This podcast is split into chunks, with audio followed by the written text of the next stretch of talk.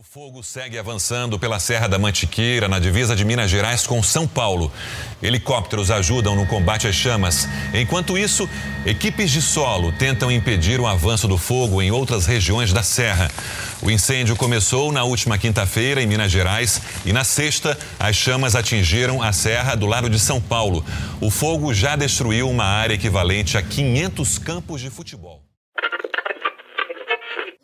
pontos mais altos do país, a Pedra da Mina, os helicópteros combateram dois focos das chamas. Cinco quilômetros quadrados de vegetação foram queimados. Do lado paulista, as equipes do Corpo de Bombeiros estão desde sexta-feira na cidade de Cruzeiro, no Vale do Paraíba, a cerca de 20 quilômetros de distância da Pedra da Mina, local do incêndio. E daqui, a gente ainda consegue ver a fumaça que sai de lá. Bombeiros de São Paulo vão se revezar no trabalho de combate ao incêndio, inclusive durante a noite. O Pico da Pedra da Mina é a montanha mais alta do estado e fica a 260 quilômetros da capital. No ponto onde o fogo está mais ativo, existe uma grande área de vegetação rasteira, o que facilita a propagação do fogo nesta época de estiagem. Os bombeiros estimam que 4 quilômetros quadrados já tenham sido destruídos dos principais locais de prática de montanhismo no Brasil está sofrendo um incêndio devastador. Ainda não há dados oficiais divulgados pelas autoridades a respeito do tamanho do estrago. A tradicional travessia da Serra Fina teve boa parte dela impactada. Bombeiros e Forças Armadas, além de vários voluntários locais, estão ajudando no combate ao fogo. Por outro lado, muita desinformação foi despejada irresponsavelmente nas redes sociais. Notícias falsas todas de fontes auto-intituladas fidedignas, mas que nunca são reveladas. Aparecem todos os dias.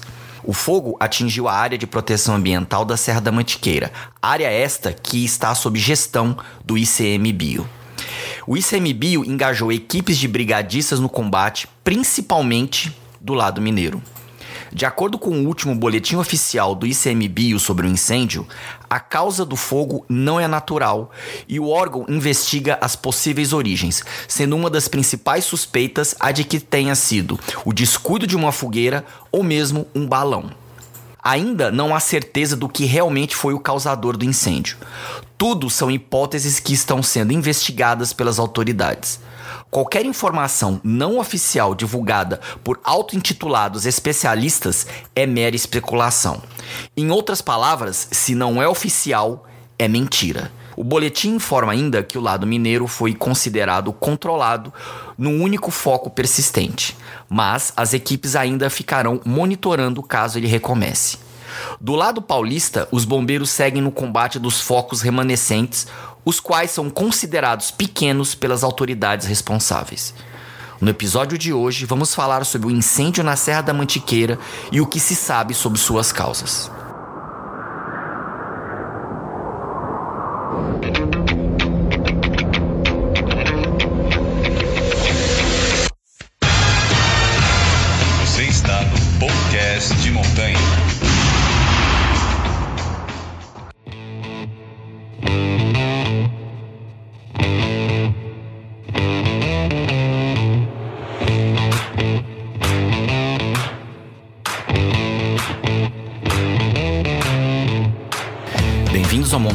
Montanha Cast, um podcast dedicado a conhecer pessoas interessantes, preservar a natureza e um monte de outras coisas que gostamos, praticamos e acompanhamos no nosso dia a dia. Eu sou Luciano Fernandes, editor de conteúdo da revista Blog de Escalada, e você pode conferir toda a nossa cobertura do mundo do montanhismo, escalada e esportes outdoor em blogdescalada.com. O site já possui 14 anos e é o veículo de mídia que cobre os esportes outdoor com maior audiência na América Latina. No episódio de hoje, vamos refletir sobre o incêndio na Serra da Mantiqueira. Pois é, ouvinte, enquanto você estava aí, agora, no seu isolamento social, esperando a pandemia passar, sem poder sair de casa para ter contato com a natureza, porque já fazem 120 dias de quarentena, ninguém está praticando trek, ninguém está podendo escalar, uma parte considerável da Serra da Mantiqueira está pegando fogo. Hoje, no momento que eu gravo esse podcast, está fazendo cinco dias seguidos que o incêndio segue Segundo informações de veículos de informação de massa, do lado mineiro da Serra da Mantiqueira, o fogo já foi controlado. Mas as chamas continuam se alastrando no território paulista. Helicópteros da Polícia Militar, do Exército e da Marinha ajudam no combate às chamas e no transporte das equipes. Outro trabalho importante nessa operação é descobrir o que causou o incêndio. Como muita gente faz a trilha e acampa, uma das hipóteses mais prováveis é que o fogo tenha sido provocado pela ação do homem. Sim, você escutou certo. É provável que alguém que estava fazendo alguma trilha pode ter feito uma fogueira e acabou causando tudo isso. Alguém, claro, que nunca irá aparecer para admitir o erro. O episódio é mais um na longa lista de pequenos e grandes desrespeitos que praticantes de esporte outdoor cometem frequentemente. Esse amontoado de erros contém exemplos que são desde escaladores furarem a quarentena para escalar em Santa Catarina com direito à ostentação em redes sociais e vai até casos de praticantes de trekking fazendo fogueiras, invadindo propriedades, peitando autoridades e desrespeitando tudo e a todos. Tudo isso escancara o fato que aqui no Brasil não vivemos em sociedade. A luz da razão é que somos um bando de indivíduos dividindo o mesmo espaço. No episódio de hoje, vamos falar sobre o incêndio na Serra da Mantiqueira e suas consequências para a região. Para conversar comigo a respeito de como está o combate a incêndio na Serra da Mantiqueira, especular sobre os motivos que podem ter causado tamanha tragédia e ajudar a refletir sobre o perfil médio do praticante de montanhismo brasileiro que frequenta a região, está aqui comigo a Juliane Janúncio. Para quem não conhece o seu trabalho como produtora de conteúdo, criadora da campanha Mantiqueira Bem, além de suas ações de preservação e conscientização na Serra da Mantiqueira, por favor, Juliane, se apresente ao público. Quem é você? Oi, gente. Tudo bem? É, eu sou a Juliane, eu sou publicitária e nasci né, em Cruzeiro, que é ali no pezinho da Serra da Mantiqueira. Então, eu sou uma das filhas da Mantiqueira aí e amo muito toda essa biodiversidade que essa serra pode contemplar. Eu pratico trekking desde os meus 17 anos, isso faz 7 anos, um pouquinho mais. É claro que eu já frequentava os ambientes naturais da Serra da Mantiqueira, bem como cachoeiras, rios, essas coisas, desde muito pequena. Eu lembro da minha mãe é, me levando para esses ambientes e a gente sempre foi foi muito inserido nisso na nossa educação. Eu sou publicitária hoje, sou formada em publicidade e propaganda e pós-graduanda em neurociência do consumo, é, que tem tudo a ver né, com a campanha em si. Foi justamente na minha faculdade de publicidade, o meu TCC, eu tive que desenvolver um projeto e esse projeto foi a campanha Mantiqueira Bem. E o meu intuito é unir a minha profissão, o que eu sei, é, o que eu uso na minha profissão né, de conhecimento, para expandir um tema que eu acho muito importante, que é atenção a essa problemática de depredação que existe muito forte hoje na Serra da Mantiqueira, principalmente nos lugares que não são parques, que não tem o respaldo de uma portaria, que não tem controle de visitação e por isso as pessoas acabam fazendo como querem, do jeito que querem e sem orientação, né? O que causa bastante dano a essa biodiversidade toda. Você foi a pessoa que escreveu no site sobre o incêndio na Mantiqueira, os motivos e fez algumas atualizações no artigo. Como que você ficou sabendo do incêndio e como que as notícias chegam até você que está aí pertinho em Cruzeiro do incêndio que está acontecendo na Serra da Mantiqueira? Quais são as partes afetadas? Conta um, um resuminho aí para gente. Então, é, na verdade, eu moro atualmente em São José dos Campos, é, que também é aqui pertinho, mas que não dá para ver o fogo direto, né? Como aconteceu com muita gente que na noite já de quinta-feira já conseguiu visualizar que a serra estava em chamas. E aí começou toda essa discussão nos grupos de associação de montanhismo e proteção da Serra da Mantiqueira e entre outros de montanhismo mesmo que eu faço parte. É, inclusive dos voluntários da APA Serra da Mantiqueira. Então, de primeiro momento foi isso. A gente, as pessoas que estavam lá na cidade começaram a ver, inclusive de outras cidades como Taiandu, Passa Quatro, é, incluindo Cruzeiro também e, enfim, as cidades ali ao redor. E nesse momento a gente não tinha muito o que fazer, né? É, só pela manhã que a gente conseguiu é, agir de fato é, muitos voluntários e guias, né, que a maioria dos voluntários são guias, é, foram lá para o local do Paiolinho, que é a trilha mais rápida de acesso à Pedra da Mina, que era onde estava pegando fogo, e hum, conseguiu mover essas ações de combate, né?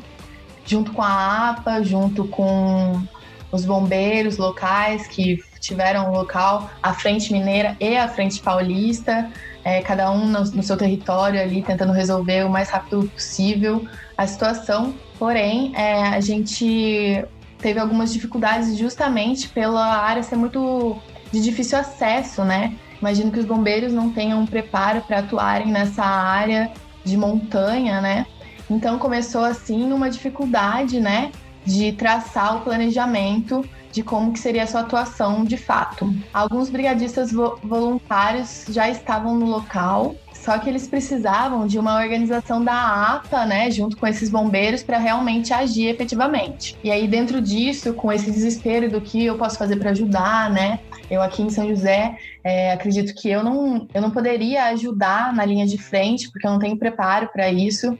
Então, tentei agir com a comunicação da forma que eu conseguia por aqui fui recebendo todas as informações e repassando para onde deveria ser repassado, de fato, é, organizando um pouco a galera que estava tentando subir para ajudar, muita gente querendo ir para o local sem preparo, sem de fato conseguir ajudar. E essa aglomeração, principalmente agora, nesse tempo de pandemia, muito atrapalha do que ajuda, né? Então a primeira coisa que eu fiz foi divulgar no blog da escalada, né? Que eu tenho um contato direto, que a gente já divulgou outros textos de preservação para a área da Serra da Mantiqueira.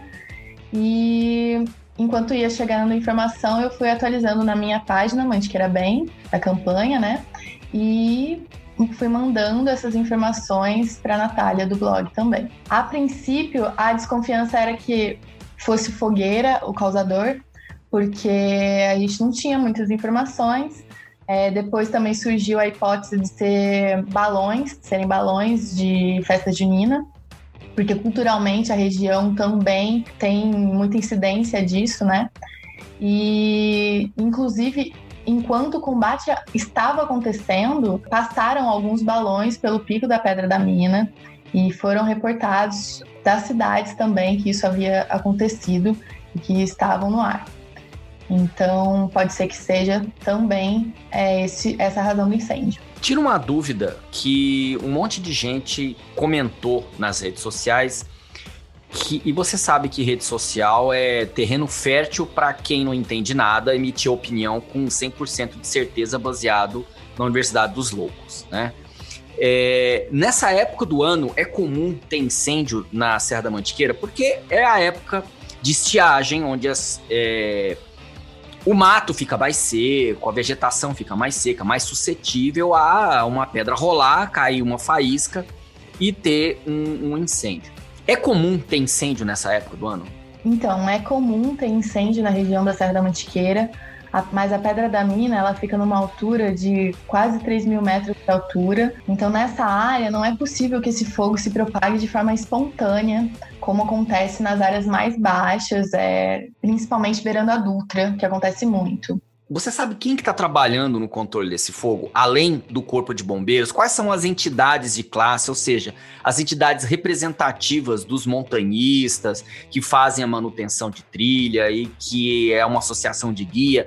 Existe algum tipo de entidade de classe fora os bombeiros e as autoridades governamentais no combate desse incêndio? Sim, existe. Na verdade, os guias e montanhistas da região, eles já se organizam para voluntariar para a APA da Serra da Mantiqueira, porque existe uma demanda muito grande, né, é, devido à visitação, de manutenção dessas trilhas e, e algumas discussões para preservação do ambiente mesmo. Então, já existem grupos formados com esse objetivo e numa situação como essa, eles se mobilizam são eles a MPM, que é a Associação de Montanhismo e Proteção da Serra da Mantiqueira, onde a maior parte das pessoas que compõem esse grupo é de cruzeiro e também existe e também existe a Associação de Guias de Passa Quatro.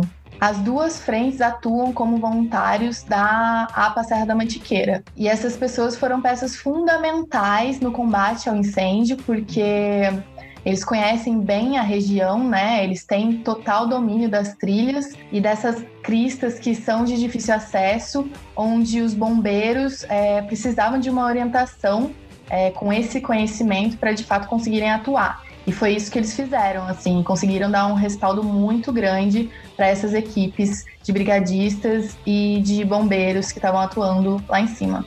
E sobre o combate do incêndio nessas regiões, a Frente Mineira conseguiu, é, com, com mais agilidade, é, por conta dos acessos que eram mais fáceis e mais conhecidos pelos guias. A Frente Paulista, como são muitas áreas de desfiladeiros, de barrancos muito íngremes, quase de 90 graus, a gente teve bastante dificuldade, os bombeiros tiveram bastante dificuldade e o ataque aéreo foi essencial, entendeu? E quem deu esse combate aéreo? O combate aéreo foi feito, esse combate aéreo foi essencial e foi feito pela Polícia Militar do Estado de São Paulo e os bombeiros também do Estado de São Paulo.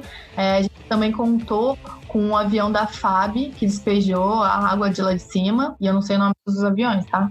É, então, além da além das associações dos voluntários, né, tiveram à frente desse combate o Corpo de Bombeiros do Estado de Minas Gerais, o Corpo de Bombeiros de São Paulo, a Floresta Nacional de Passa Quatro, o Refúgio Serra Fina, o Instituto Superação, o Ministério da Defesa, o Exército Brasileiro e a Força Aérea Brasileira, e a Força Aérea Brasileira em conjunto, né? O INPE, o Instituto Estadual de Floresta de Minas Gerais, a Polícia Militar, é, de São Paulo e de Minas Gerais, as prefeituras das cidades de Passa Quatro, Cruzeiro e Itamonte. E essa questão do balão, que acontece muito na Serra da Mantiqueira, que já tem é, legislação em cima disso, porque representa de fato um grande risco é, de incêndio florestal, né?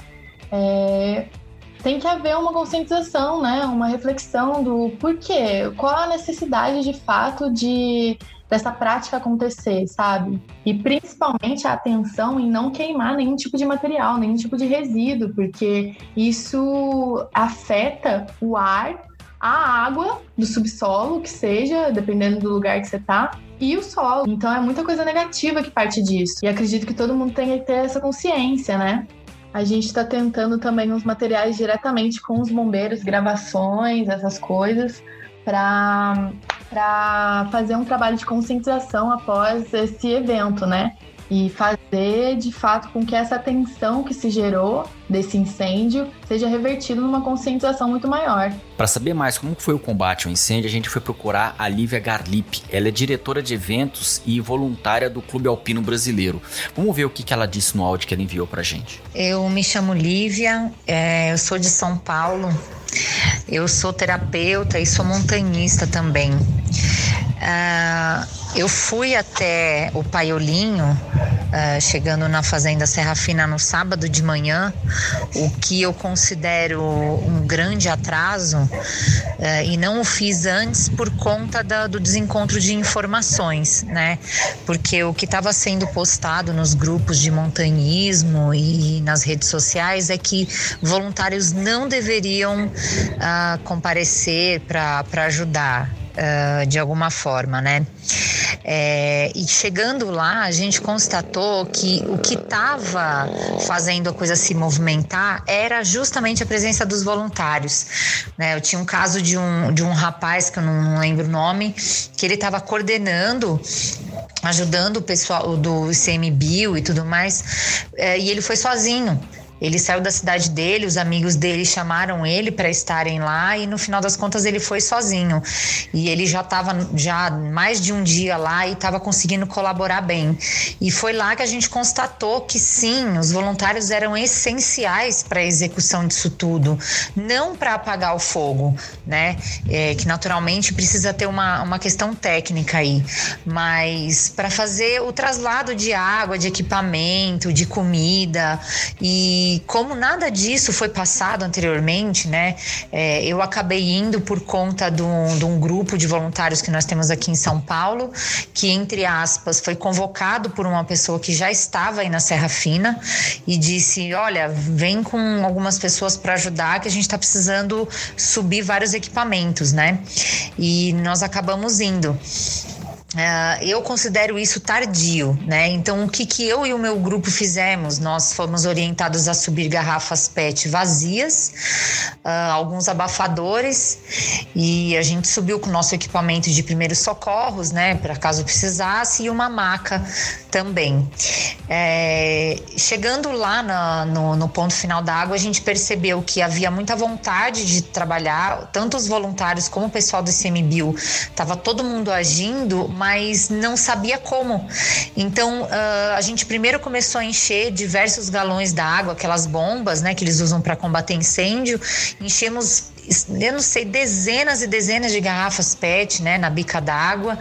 É, fizemos essa parte e começamos a distribuir isso para algumas pessoas que estavam dispostas a subir o restante do paiolinho. É, o que aconteceu é que depois eh, alguns brigadistas desceram e falaram: olha, uh, não está tendo necessidade nenhuma lá em cima de equipamento, tá tudo certo. Então o ICMBio tentou contato com o pessoal que estava lá em cima e foi dito que se as bombas d'água chegassem lá sem água, que eram bem-vindas, porque tinha onde abastecer. Então, isso tirava a necessidade das pessoas, uh, dos voluntários, de se esganarem paiolinho acima, né? Só quem subiu o paiolinho alguma vez na vida sabe a, a, o tamanho da, da, demanda física e psicológica, emocional que, que leva a essa subida. Então, uh, você soma isso, 15 garrafas PET, que dá um total de 30 litros e aproximadamente aí 30 quilos d'água, né, de, de mochila, é, fica uma coisa desumana. Então, tristemente, é, essa falta de comunicação colocou alguns voluntários em risco extremo. É, algumas pessoas subiram até um ponto e conseguiram ser avisadas, elas retornaram. Então, elas é, optaram por subir com as bombas d'água sem a água, sem o abastecimento da água, ou seja, você já a bomba d'água já tem um determinado peso e ela comporta 30 litros. Então, eles esvaziaram essas bombas que a gente tinha enchido e subiram é, com elas vazias. Fora isso, uh, essas bombas, 10 bombas que subiram com alguns corredores de montanha, montanhistas, etc., voluntários, todos, é, que, que fica enfatizado, foram todos voluntários. É, nenhum deles era de brigada de incêndio nem nada, mas é, quatro dessas 10 bombas estavam sem funcionar. Então, não houve também uma, um teste lá embaixo, na, na base, lá na fazenda Fazenda Serra Fina, para verificar se esse equipamento tinha condição de subir. Quer dizer, alguém teve o esforço de subir quatro, né? Algumas pessoas tiveram o esforço de subir quatro bombas que não funcionavam. É, então, nós descemos essas bombas que não funcionavam. Uh, houve muitos desencontros de informação com relação ao helicóptero, que disseram que ele que ia levar as bombas d'água e, e, os abafadores, e a gente questionava por que, que eles não levavam as PETs também com água. Quer dizer, a gente sabe que a subida do Paiolim é muito complicada, que a gente não precisa desgastar os voluntários se há um equipamento como um helicóptero, né? Uh, então, acho que a Aí, respondendo o que me motivou a ir até lá, é, imagina só se não, né? Um montanhista não tem uma preocupação com o nosso parque de diversões, né? Que é uma serra fina. Naturalmente que o paiolinho não nem todo mundo conhece ou nem todo mundo conseguiu enfrentá-lo, mas a gente que, que conhece, todo mundo que conhece a Serra Fina tem amor por aquilo ali. Então acho que a motivação é exatamente essa e é o que faria a gente ir 300 vezes para lá. É, eu acho que uh, o que uh, a gente aprende com isso tudo é que falta realmente organização e que com organização e informação, acho que o mais importante importante, é informação. Porque com informação a gente consegue se organizar. Agora, nós tínhamos alguns voluntários, nós tínhamos é, a equipe do ICMBio, nós tínhamos brigadistas, nós tínhamos helicóptero, nós tínhamos alguns equipamentos, mas pela falta de comunicação a gente não conseguiu talvez atingir alguma meta que seria muito bacana.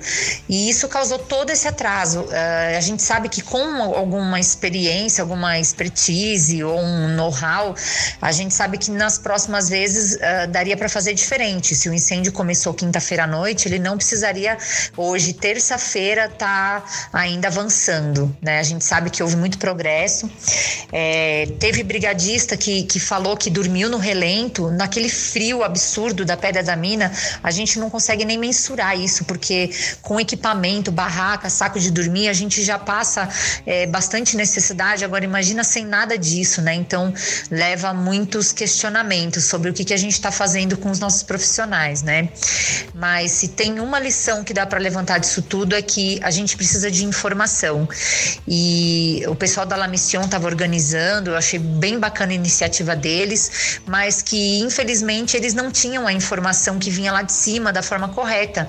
E se eles tivessem, com certeza eles teriam conseguido organizar ainda melhor é, o que eles já estavam fazendo muito bem, assim, que era distribuir algumas tarefas e eles estão de parabéns uh, pelo empenho, né? Porque aquilo lá é de todos nós, inclusive deles que vão utilizar para para esses para essas corridas, né? Então acho que todo mundo que estava lá é, tinha um interesse de que aquilo ficasse resolvido quanto antes. Então esse é mais ou menos isso que, na minha opinião, aconteceu. Então, Juliane, eu sei que é cedo para a gente conseguir quantificar o tamanho do estrago dessa, desse, desse incêndio. Mas você tem notícia ou o pessoal já está conversando em, em, sobre quanto tempo que vai demorar para o pessoal quantificar o estrago? Porque estimar todo mundo estima, né? Mas para quantificar, olha, estragou X, PTO, morreram XYZ e a trilha ABC vai ser interditada. Então, você sabe mais ou menos quanto tempo ou o pessoal tem conversado aí na região da Serra da Mantiqueira? Em quanto tempo vai demorar para fazer a, o levantamento do estrago? Olha, o levantamento do estrago é, realmente vai ser bem difícil de ser quantificado.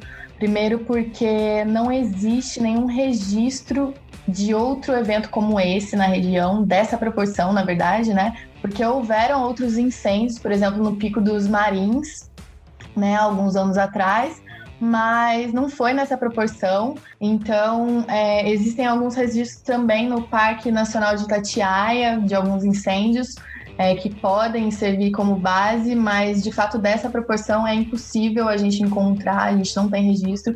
Então fica bem difícil de quantificar e de saber, inclusive, é, em quanto tempo né, que há essa regeneração é, espontânea da natureza. Até porque está acontecendo nesse momento na parte de Minas Gerais, que já foi, é, que o fogo superficial já foi combatido, o incêndio subterrâneo. E esse incêndio subterrâneo, o que, que acontece? Ele atinge é, uma camada subterrânea da Terra, como o próprio nome já diz. E esse incêndio subterrâneo, ele atinge uma camada subterrânea da Terra, né? Conforme o próprio nome já diz. E ele começa a acabar com, as, com a vegetação e ele mata essa vegetação é, pela raiz dela, ou seja, ele tem uma potência muito forte de destruir essa vegetação local é, e de atrapalhar na regeneração da mesma, até porque ele acontece nas turfas, que é essa camada subterrânea. E essas turfas elas são responsáveis por captar a água das chuvas e armazenar essa água das chuvas para os períodos de estiagem, que acontecem muito nessa época mesmo de inverno, que é justamente a temporada de montanhismo, né? Então, assim, são perdas inestimáveis. A gente não consegue dizer ainda é, o quanto que é e o quanto tempo que isso vai demorar para se regenerar. Enfim, estar regenerada toda essa biodiversidade que os campos de altitude têm, né? Inclusive os animais, com certeza sofreram muito com o que aconteceu. Para entender melhor como que foi o trabalho, o engajamento dos voluntários que combateram o fogo lá na Serra da Mantiqueira, a gente foi procurar o Eduardo de Itajubá, que ele foi um dos voluntários. Vamos ver o áudio que ele enviou pra gente. Olá a todos, sou o Eduardo Del Duca, sou estudante de Educação Física pelo Centro Universitário de Itajubá. Moro em Itajubá minha vida toda, aqui no sul de Minas. Para os amantes da, das trilhas e das aventuras outdoor, sabe que é uma região muito fácil de ser amada. Várias paisagens, montanhas, cachoeiras. E bom, tudo começou do incidente na manhã de sexta-feira, quando a minha irmã me aciona dizendo que a pedra da mina estava em chamas. Na mesma hora eu comecei a ficar desesperado. Nossa, né? Um dos lugares mais lindos que eu já conheci. E rapidamente já vi que algumas publicações que precisavam de voluntários, que a, os brigadistas estavam sozinhos lá. Então cons consegui o contato da Bi através do, do, do canal dela. E entramos em contato, ela começou a me auxiliar, me encaminhou as informações, né? E ficou aquela correria de como conseguir carona, de como se locomover para lá. Aquela assim, não, não sei se procura carona, se arruma uma mochila, né? Complicado. Mas acionei um amigo meu, um grande amigo meu, Iago, companheiro de trilha há vários anos Falamos, falei com, com outro colega se ele podia levar a gente, expliquei a causa para ele. Ele falou assim: Poxa, eu levo vocês sim, é uma causa nobre, né? Ajudar. Ele abraçou, rachamos a gasolina e partimos. Compramos alguns alimentos para ajudar e, e fomos para Passa Quatro. Chegando lá, conseguimos entrar em contato com o Iamon, onde no, nos deu apoio, suporte, explicou certinho como é que seria e partimos pro PC do Paiolinho. E lá tudo começou, né? Chegamos lá, fomos muito bem recebidos pelos outros voluntários, já nos alojamos e ficamos aguardando a manhã seguinte para para subir a montanha. O que a gente, o nosso principal função lá foi o porteio de suprimentos para os brigadistas, né? Onde a gente carregava, onde eles estavam lá no meio da serra combatendo as chamas, a gente levou água, levamos roupas, levamos comida, levamos ferramentas como enxadas, foices, abafadores, chicotes, tudo para apagar o fogo, né?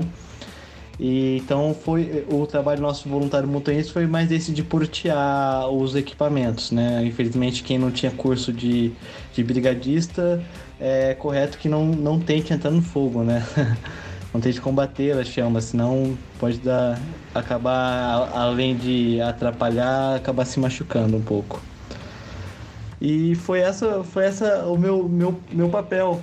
É, não tinha muitas ferramentas que eu podia fazer, não tinha conhecimentos logísticos do terreno a fundo, assim, para para guiar os brigadistas. É, tinha pessoas muito mais experientes do que eu, então fiquei mais com essa parte de portear mesmo. É, eu não tenho nenhum vínculo financeiro com a montanha, com as aventuras outdoor. Eu sou totalmente um amador, né? Tudo que faço pela montanha é por amor.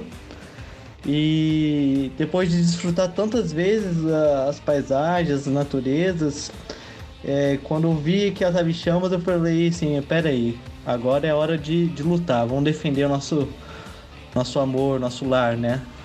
A defesa do lar. E isso me motivou totalmente aí. E eu falei assim: bom, por mais que eu não possa muito fazer, eu vou fazer o meu melhor. Né? Não, não posso possuir as melhores cartas, mas farei as melhores jogadas com as cartas que tenho.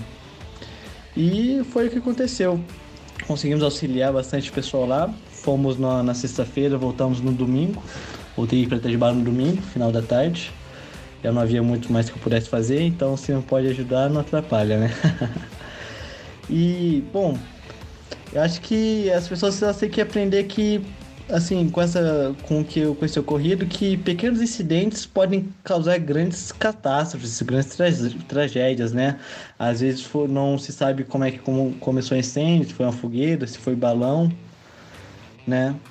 Mas assim, às vezes por uma coisa de infantilidade, imaturidade, olha só uma uma toda a biodiversidade sendo destruída, né? Uma fauna e a flora toda sendo acabada por, por causa disso.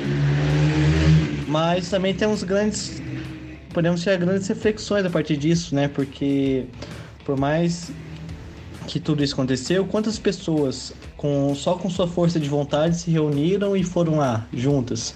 Nos agrupamos, Cada um mostrou as habilidades que tinham, nos organizamos e fomos lá e combatemos. Apoiamos os brigadistas, os brigadistas lá em cima batalhando contra o fogo, o pessoal lá da, da base organizando logística, conseguindo suprimento.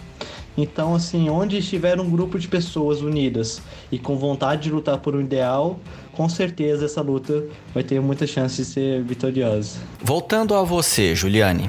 Assim, desde que eu frequento a Serra da Mantiqueira, existe um, um problema que antes o montanhismo era legal porque não era fiscalizado, era uma coisa até livre. Agora, esse tipo de não fiscalização, esse tipo de liberdade faz com que cada vez mais pessoas vão à montanha sem ter roupa apropriada, sem ter preparação técnica apropriada, sem ter comportamento apropriado indiscriminadamente. É, para quem achar que eu tô dando indireta, isso aqui é uma direta mesmo para quem frequenta o Pico dos Marins, tá?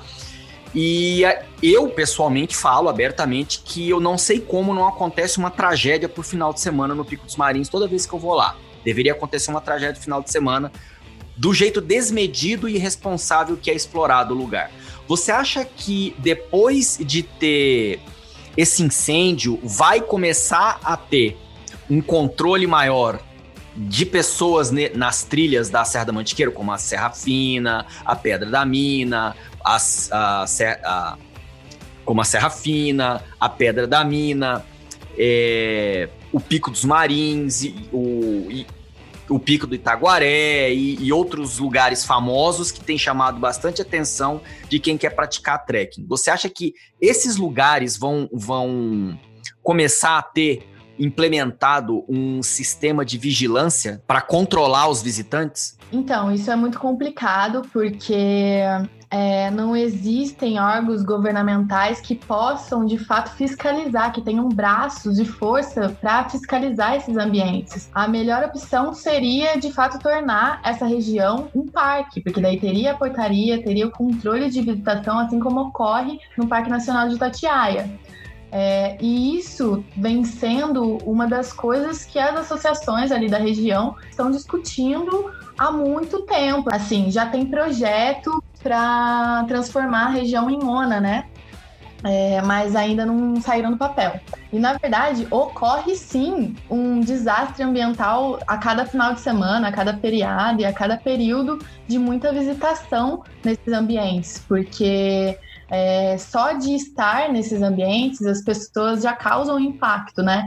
Já tem os animais que eles se acostumam com a presença dos humanos e ficam tentando comer a partir disso. É, já tem as plantas né, que sofrem com o pisoteamento. É, mesmo que as pessoas não caminhem fora da trilha, essa visitação muito grande causa um impacto ali.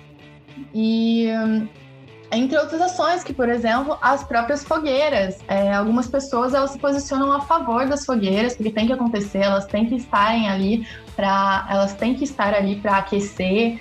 É, só que assim, as pessoas, além de queimar uma região, uma parte ali da, da vegetação com essa fogueira, elas também jogam resíduos dentro dessa fogueira para queimar, por exemplo, garrafas PETs, isso já vi acontecer muito. Isso são desastres ambientais já, entendeu? Fora o descarte de lixo e também, o que muita gente não sabe, é que o descarte de frutas, de casca de frutas e materiais orgânicos também causam desequilíbrio justamente por causa desses animais que vão consumir aquilo ali. Acaba atraindo animais que não são da região, como por exemplo os ratos que existem na maioria dessas regiões de acampamento. Um outro áudio enviado foi da Andressa Almeida, do grupo escoteiro Amantiquir. Vamos escutar o áudio que ela enviou pra gente.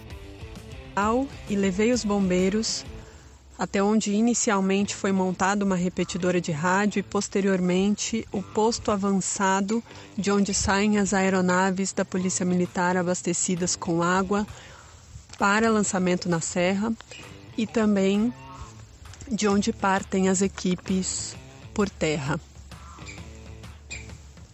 Além disso, eu intermediei o contato entre a operação e o grupo escoteiro Amantiquir de Cruzeiro que preparou refeições, emprestou equipamentos de montanha e apoiou o transporte de materiais e voluntários. Eu tenho muitas motivações para atuar de forma ativa durante esse incêndio, mas especialmente o fato de fazer parte do movimento escoteiro desde criança e ter prometido há quase 30 anos ajudar o próximo em toda e qualquer ocasião. Me doar para causas coletivas e em prol da sustentabilidade certamente foi um ensinamento do escotismo. Eu sou profissional da área e, como tal, entendo a importância do bioma da região para a conservação da água e biodiversidade.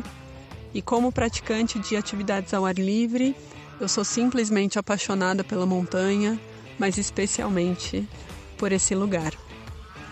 Eu gosto de chamar a mantiqueira de quintal de casa e eu não poderia ver o quintal da minha casa queimando sem tomar nenhuma atitude para reverter a situação o mais rápido possível. Eu acho que a maior lição que a gente pode tirar dessa tragédia é o alinhamento de todas as frentes de trabalho do poder público, de militares e de voluntários para solucionar uma ocorrência que impacta a vida de todos, independentemente de frequentar ou não a Serra Fina. Além disso, esse é o momento ideal para literalmente arregaçar as mangas e unir todas as cidades da região, do lado paulista e do lado mineiro, na elaboração, articulação e, sobretudo, implementação de um plano de recuperação da Serra Fina e de um. Juliane, me explica uma coisa. Na sua opinião, qual seria a melhor abordagem para a gente conseguir diminuir esse tipo de realidade que a gente tem aqui a médio e longo prazo. Porque curto prazo só se mandar matar todo mundo. Né?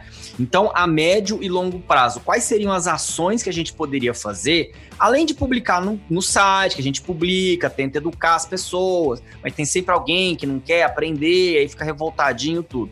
Quais seriam as, as ações que as entidades de classe, que a sociedade, nós como montanhistas um pouco mais conscientes poderia fazer a médio e longo prazo para mitigar esse tipo de realidade? Então, eu acredito que essas coisas acontecem na região justamente pela falta de informação dos visitantes. Dos visitantes e também de algumas comunidades locais que acabam fazendo algumas ações que também é, depredam, né? A Mantiqueira Bem, inclusive, foi criada nesse intuito de educar, é uma campanha educativa é, para a galera que está indo para lá, para a galera que está em contato com essas regiões naturais, para a galera que está em contato com essa área natural, né?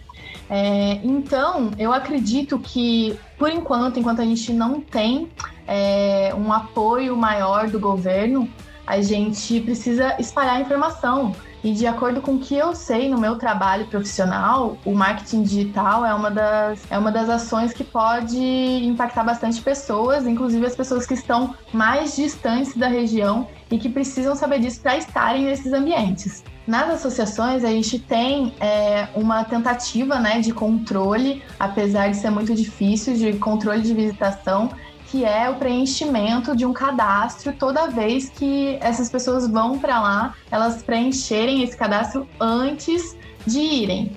Só que a gente precisa de mais divulgação disso e precisa que as pessoas respeitem de fato essa organização que quem está à frente da APA está tentando promover para que consiga-se ter uma metrificação disso e realizar outras ações, inclusive a partir desse controle. Mas eu queria acrescentar que atualmente a Serra Fina está interditada. Inclusive, antes de acontecer o incêndio, ela já estava interditada pelo decreto municipal, por conta da pandemia, né? E mesmo assim, por não ter esse controle de portaria, muitas pessoas não estavam seguindo a risca. Eu tenho informações de que na travessia entre o Pico dos Marins e o Pico do Itaguaré, é, foi encontrado durante o mutirão, durante o mutirão de manutenção de trilha, é, sete focos de fogueira. Ou seja, a galera que está indo agora, que está desrespeitando essas regras, é justamente a galera que não tem informação para estar nesses lugares. Ou seja, além deles burlarem a proibição de ter que ir fazer a trilha, também burla a proibição de fazer fogueira. Exatamente. Assim, a gente já propagou várias vezes quais são os riscos da fogueira numa vegetação que é extremamente seca, como a daquela região, como é a daquela região, né, de cumes da Serra da Mantiqueira. Justamente também pela temporada ser agora nessa nessa época em que não chove. Vou fazer uma pergunta para você aqui, porque eu fiz para todos os meus convidados aqui, todas as pessoas que participaram desde o início. E, aliás, é, é até, é até curioso para saber. Como que o Covid-19 impactou a sua vida como esportista, como, como pessoa que gosta de natureza, pessoa que atua na preservação da, da mantiqueira, de pessoa que está aí do lado da mantiqueira? Como que a questão dessa pandemia, da quarentena, do Covid-19 impactou a sua vida? Então, na verdade, a gente simplesmente está passando por esse momento de pandemia justamente na temporada de montanha, que todo mundo estaria na montanha fazendo toda a aglomeração lá, entendeu? Então, essa essa então esse controle de não deixar as pessoas irem para esses locais é justamente por saber que se isso for liberado, essa aglomeração acontece lá e todo e todos os esforços que as cidades estão fazendo, né, para de isolamento social é, seriam ineficientes. Então, assim, a gente gostaria muito de estar nesses ambientes de montanha, ambientes naturais, inclusive as pessoas na praia também têm o mesmo pensamento, mas é impossível, é impossível, porque se vai uma pessoa, as outras têm o direito de. Porque se vai uma pessoa, as outras também têm o direito de ir, né? E aí começa a falta de controle. E numa situação de pandemia, isso é péssimo. Fala pra gente, vamos, vamos ver se você vai conseguir adivinhar o futuro. Como que você acredita que vai ser a prática de trekking, a prática de escalada, a prática esportiva a hora que essa pandemia der uma der um refresco, né? Vamos, vamos colocar assim. Já existem alguns documentos de orientação para a prática de esportes, principalmente na montanha é, inclusive para corredores. Sim, pelo IAA que publicou. Sim, inclusive para corredores. Sim, na verdade quem publicou foi o IAA e alguns institutos aqui do Brasil foram muito inteligentes, traduziram no Google Translator e fizeram copiar e colar. Ah, entendi. Então, esse documento eu recebi da APA e alguns montanhistas da região também tiveram acesso ao documento e colocaram ali umas observações, porque cada bioma é um bioma, né? Então, é basicamente o que já está se falando em todos os ambientes, né? É o uso de máscara, o distanciamento entre as pessoas e com isso, né, é, os guias é, vão ter que reformular a quantidade de pessoas que eles levam para o ambiente e o não compartilhamento de pratos, garfos, é, colheres, enfim, esses itens de uso pessoal. Juliane Janúncio, muito obrigado por ter aceitado o convite de participar aqui do episódio Montanha Cast. Em nome de toda a equipe, falo que foi uma oportunidade excepcional falar com você, que fez lá a campanha Mantiqueira Bem, que está sempre aí do lado, procurando fazer a diferença, usar um clichê horroroso, mas procurando fazer o um mundo melhor, né? É, espero poder contar com a sua presença no futuro para aprofundar esse tema, para falar de como que foi quando o incêndio é, acabou, de o que, que a gente aprendeu com isso e assim por diante. Caso os ouvintes queiram entrar em contato com você para expandir o conteúdo, participar de algum outro podcast ou mesmo trocar uma ideia, quais que são as suas redes sociais e os meios de entrar em contato com você? Eu prefiro que entre em contato pelo perfil da Mantiqueira Bem. Muitas pessoas já entraram em contato justamente para promover outras ações visando essa preservação da Serra da Mantiqueira no geral. E eu queria deixar aqui que qualquer causa dessa região eu super topo é, impulsionar é, por meio das redes sociais e dos nossos canais. E as formas de contato é, pode ser por e-mail, que é o contato arroba mantiqueirabem.com.br, é, ou pelas nossas redes sociais também, sou eu mesma que respondo. Juliane Janúncio, muito obrigado. Olha, eu queria expressar minha gratidão por você ter colaborado com a gente, além dos textos que você envia e que eu gosto muito e fazem bastante sucesso e que são bastante educativos. Se você quiser participar outras vezes, pode vir, a porta tá aberta e ó, confesso, vai ser uma verdadeira honra. Aqui a porta sempre vai estar tá aberta para você e para qualquer pessoa que queira conversar e discutir algum assunto. Basta entrar em contato e a gente vai procurar atender você da melhor maneira. Aqui vai terminando mais um episódio do Montanha Cast, o podcast da revista Blog de Escalada. Nessa edição eu queria agradecer a Lívia Garlip, Eduardo voluntário de Itajubá, Andressa Almeida, pelos áudios enviados para complementar o conteúdo que a gente discutiu no episódio de hoje. Todo e qualquer áudio é muito importante. Se você quiser enviar um áudio para o Montanha Cast, envie para contato.blogdescalada@gmail.com. A gente vai publicar com o maior prazer. Caso o ouvinte tiver alguma dúvida, algum comentário ou mesmo alguma sugestão de assunto ao Montanha Cast, basta entrar em contato através do site blogdescalada.com e por meio das nossas redes sociais, Instagram, Facebook e Twitter. Caso seja possível, providenciaremos um episódio totalmente dedicado à sua sugestão e faremos um agradecimento especial a você. Como foi dito, aqui as nossas portas estão sempre abertas a quem quiser expandir algum assunto relevante sobre esportes ou mesmo qualquer outro assunto que faça parte da nossa sociedade e que impacta a vida de atletas amadores ou profissionais e dos cidadãos em geral. Uma vez a cada 15 dias, nós aprofundamos um tema relevante para as pessoas que praticam esportes, em especial montanhismo e escalada, e que sentem a necessidade de refletir sobre a sociedade e assuntos que fazem parte de nossas vidas. Para isso, começamos com plays de mercado, especialistas e personagens do assunto que a gente aborda. O objetivo, como foi dito, é sempre refletir sobre o assunto abordado. O Montanha Cast está disponível no Spotify, no Deezer, no Apple Podcast, no Google Podcast, no Simplecast ou na sua plataforma de podcasts preferida. Nessa plataforma, nos siga, assim você não perde nenhum episódio novo. Comigo na produção do Montanha Cast estão Natália Demarco, Raul Morales, Sofia Redondo, Silva Rosseto e Marcela Gomes Montenegro. Excepcionalmente, nesse episódio, a gente contou com a colaboração importantíssima da Fabiana Elizabeth Bia. Fabiana, muito obrigado para você. Eu sou Luciano Fernandes e vou ficando por aqui. Até o próximo episódio.